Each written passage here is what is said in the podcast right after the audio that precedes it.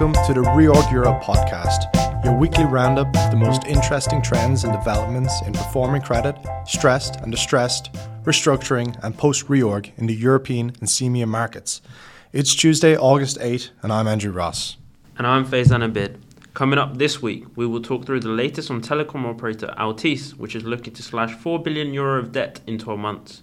Then, we will discuss the possible sale of German pharmaceutical group Stada but first, we will look at Lycra's quasi drop down transaction and what it means for liability management transactions in Europe. We would like to hear your feedback to help us improve the podcast experience, so please take a moment to complete the short survey in the link attached to this podcast and let us know how we are doing. In the latest installment of the RX 101 and Covenants 101 series, we explained the basics of what liability management exercises are what is meant by creditor on creditor violence, and how this may come to affect the European market. In keeping with that theme, we also looked at Lycra's announcement that it was backtracking on its plans to do a drop down transaction, one of the types of liability management exercises that we described in the RX 101 report. Today, we are joined by Celine Buttonshaw, author of the RX 101 report, and Bart Capecchi, who wrote the Lycra report. Celine, Bart, uh, what can you tell us about the Lycra transaction and what it means for liability management transactions in Europe? Thanks for having us. Perhaps I should start by saying a little bit about liability management exercises. These describe a wide range of transactions that companies use to manage their liabilities outside of a formal restructuring or insolvency process. On the more benign end of the scale are things like amend and extends and consent solicitations, where lenders collectively agree to amend certain terms of the loan or bond. On the less benign end are things like the drop down transaction in Lycra, which benefits one group of creditors at the expense of another, which is why we call it creditor on creditor violence. Bart, would you like to explain what happened in Lycra? Sure. Earlier this year, Lycra had 250 million euros of bonds coming due, but no money to repay them. Instead, they convinced the bondholders to exchange their bonds for 300 million euros of new bonds maturing in 2025. The new bonds had the benefit of the same security and the same guarantees as Lycra's other outstanding bonds, but Lycra agreed that it would move about $75 million worth of intellectual property outside the restricted group of companies subject to the covenants in the existing bonds and that IP would secure the new bonds but not the existing bonds. That's called a drop down transaction because the assets are moved down into a new subsidiary outside the scope of the covenants of the existing debt.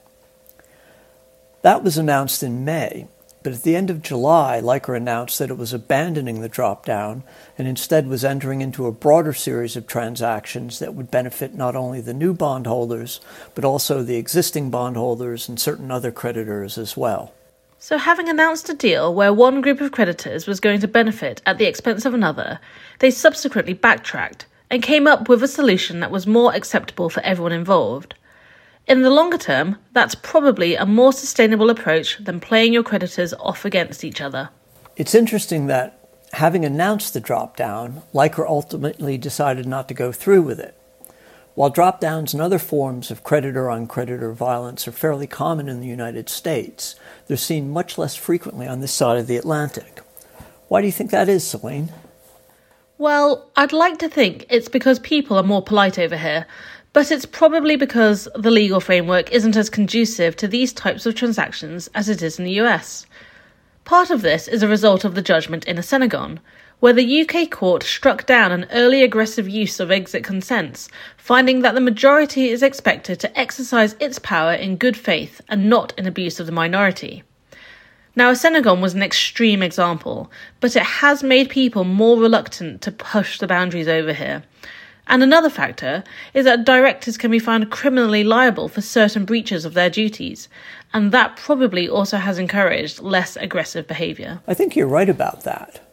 One type of transaction that hasn't really been seen in Europe is up tiering, where a majority of creditors get together and vote to allow a new class of debt that ranks ahead of all existing classes. then they exchange their debt into that new class leaving the minority lenders, who had been first priority lenders, suddenly subordinated. Now, the reason that hasn't really been seen in Europe is not because some creditors wouldn't do it if they could, but because market practice over here typically requires a higher lender consent threshold to change priority than it does in the United States. Any other thoughts, Celine? I guess the final point to make is that restructuring plans in the UK are relatively flexible, quick, and cheapish to implement. Dissenting creditor classes can be crammed down through a Part 26A restructuring plan, and because the plan is approved by a court, it doesn't run the risk of the subsequent legal challenges that have plagued so many drop down and up tiering transactions in the US. That doesn't mean we won't see drop downs and up over here in the future, though. Very true. There are about 52 billion euros of bonds maturing in the next 12 months that will need to be refinanced, with nearly 20 billion euro maturity wall in the first quarter of 2024 alone. Now, some of those bonds may struggle to refinance in the ordinary course, and so we may see some companies forced to get creative. Thanks, Celine and Bart, for your thoughts on this. There was so much detail we couldn't pack into this podcast, so we do encourage our subscribers to read both our RX 101 and Lycra reports.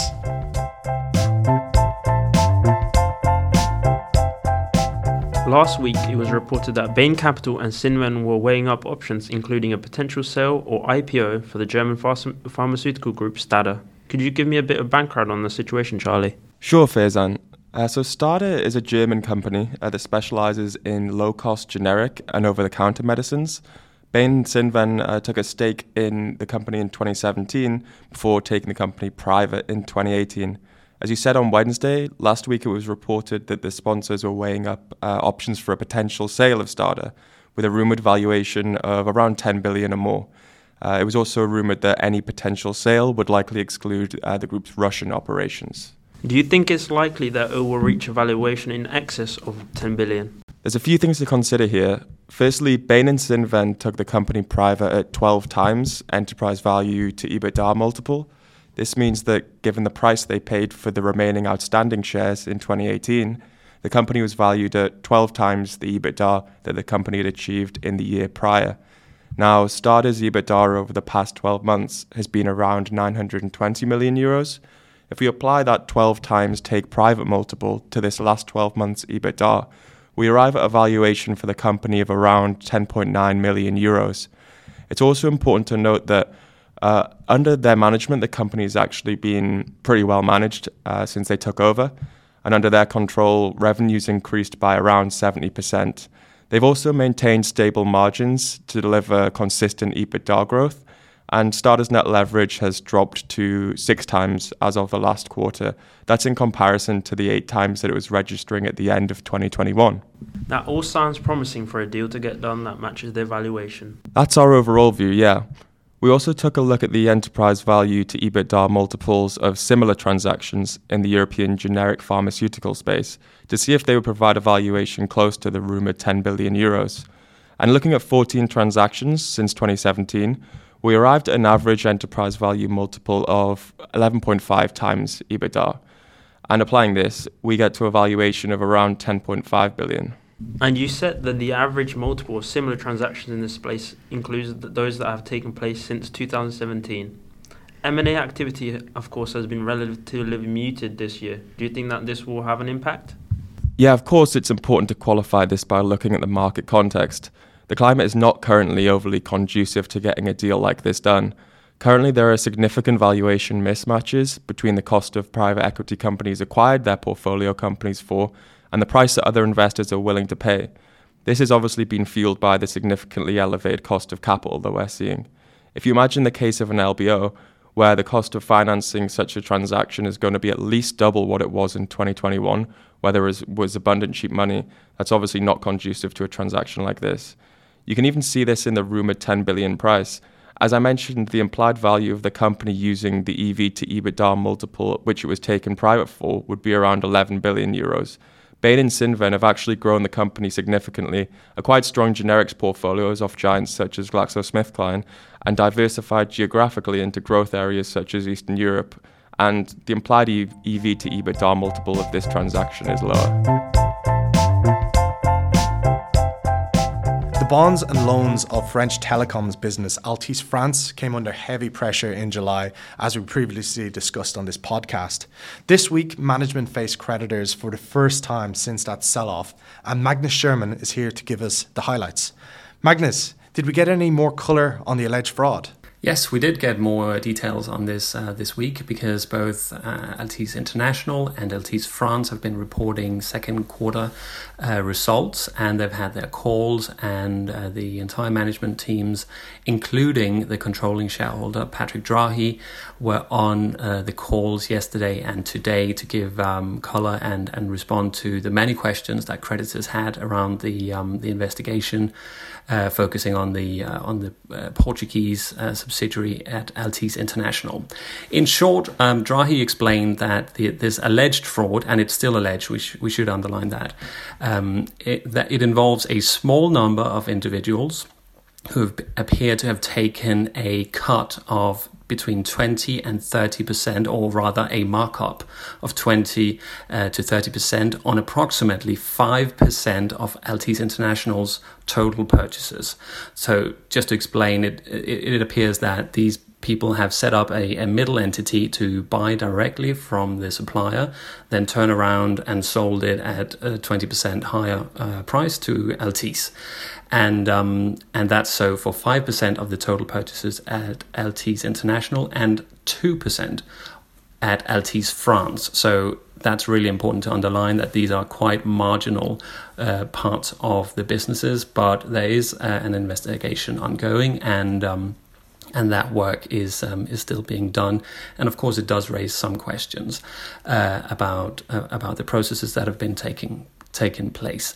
Um, but uh, Altice's controlling shareholder, Patrick Drahi, he was also very quick to to say that this this means that Altice has already absorbed uh, this loss from this, and uh, if you flip that around, uh, it means that Altice International and Altice France can now purchase at a lower price for um, the for the uh, the goods and services that they used to buy at a uh, at a twenty or thirty percent higher cost. So he was trying to um, to sort of reframe that as a positive thing. But of course, it has raised a lot of questions at both entities, and in particular at um, at Altice France, which is the most levered company of the two, with uh, around six point three times net leverage.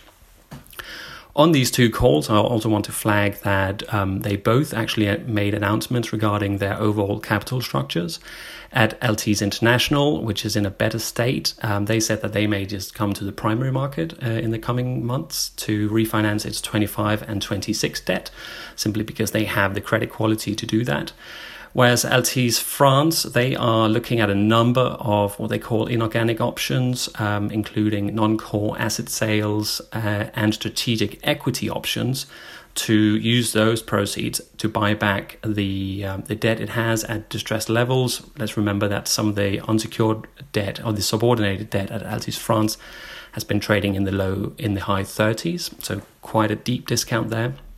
And um, France wants to slash its net leverage by one turn, that equals 4 billion euros uh, for this company in the next 12 months.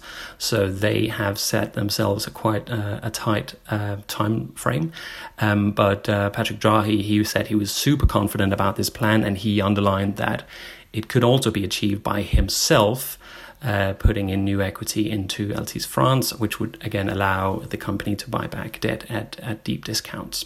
And that company, uh, the French entity, also aims um, for a medium term leverage of four and a half times. So still some work to be done there to uh, to get to that target. But this is really the the important update, and I think given the um, the relatively limited amount, so the five percent and two percent of total purchases, I think a lot of creditors will be um, will be happy with that news.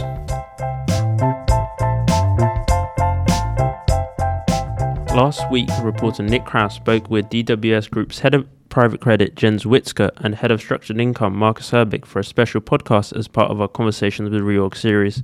Topics discussed including fundraising in the challenging macroeconomic environment, the optimum level of financial covenants, whether limited partners LPs are seeking safety in larger funds, and the key trends to look out for in the second half of this year.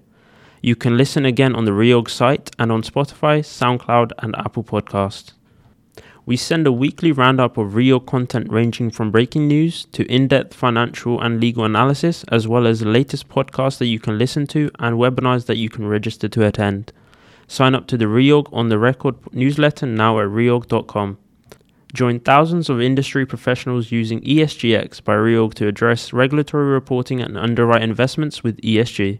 Request a trial at reorg.com or contact sales at reorg.com for further information.